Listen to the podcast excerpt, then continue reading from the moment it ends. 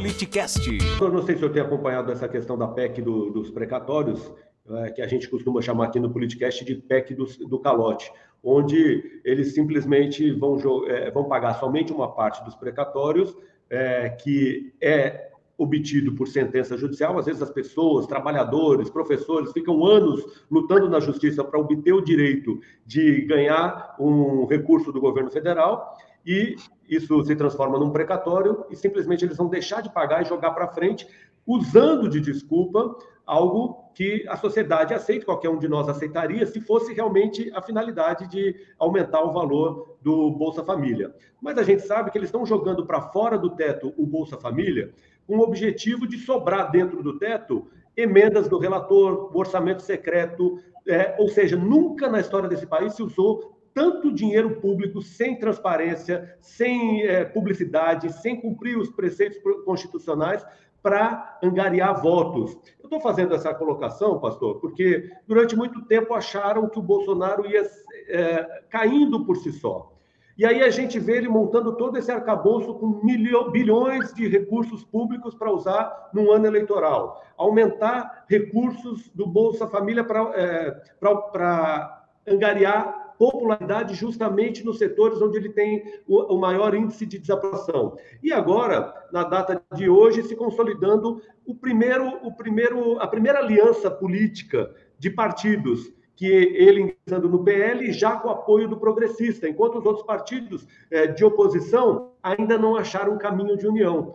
Eu estou colocando isso, pastor, porque parece preocupante é, como as coisas estão se desenhando e a gente não pode correr o risco, no meu entendimento, é, de continuar com esse retrocesso chamado Bolsonaro, mas eu penso que é necessário ficar atento a toda essa movimentação é, do governo federal, porque eles não estão brincando.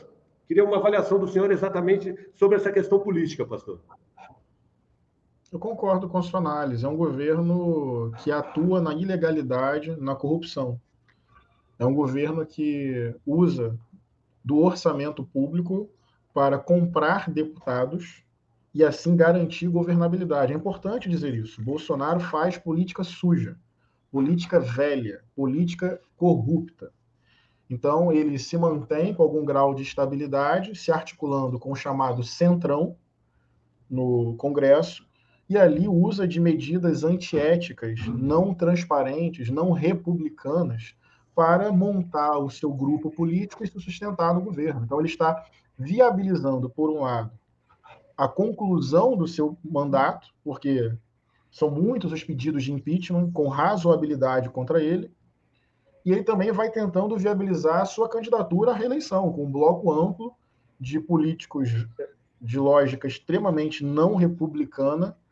Então, o Bolsonaro está se articulando para manter a sua viabilidade, mesmo no momento de derretimento da sua popularidade. Então, por um lado, ele se articula com o Centrão, nessa lógica de política estranha, velha, não republicana, e por outro lado, por meio do medo, do pânico moral, ele vai mobilizando a base ideológica dele. Então, ele tenta ganhar pelo centro, ao mesmo tempo que mobiliza a base ideológica de extrema direita. E assim ele tenta construir o seu caminho para buscar uma reeleição.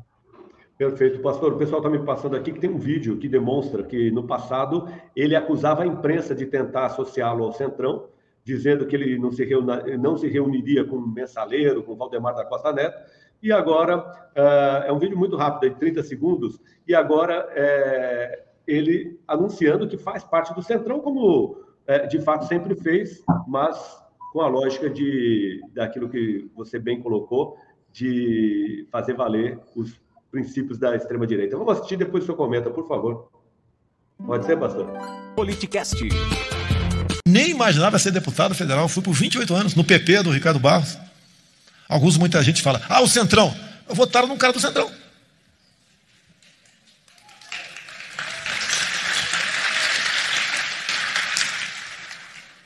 Nem imaginava ser deputado federal. Fui por 28 anos no PP do Ricardo Barros. Alguns, muita gente fala, ah, o Centrão. Votaram num cara do Centrão.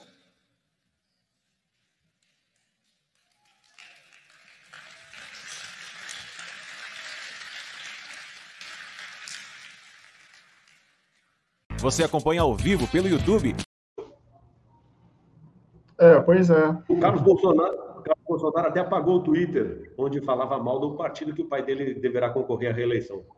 Pois é, eu acho que concordo quando você fala que eles não estão de brincadeira, estão se articulando para disputar realmente a eleição e viabilizar um segundo mandato do Bolsonaro. Se o primeiro mandato dele já tem esse poder destruidor, que destrói a democracia, que destrói a proteção social, que destrói a educação, a saúde, a cultura.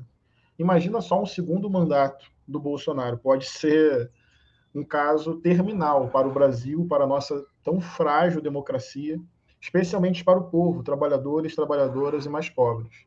Então, só para concluir o meu raciocínio, eu também acho que a esquerda, o campo progressista, o campo democrático, precisa se articular.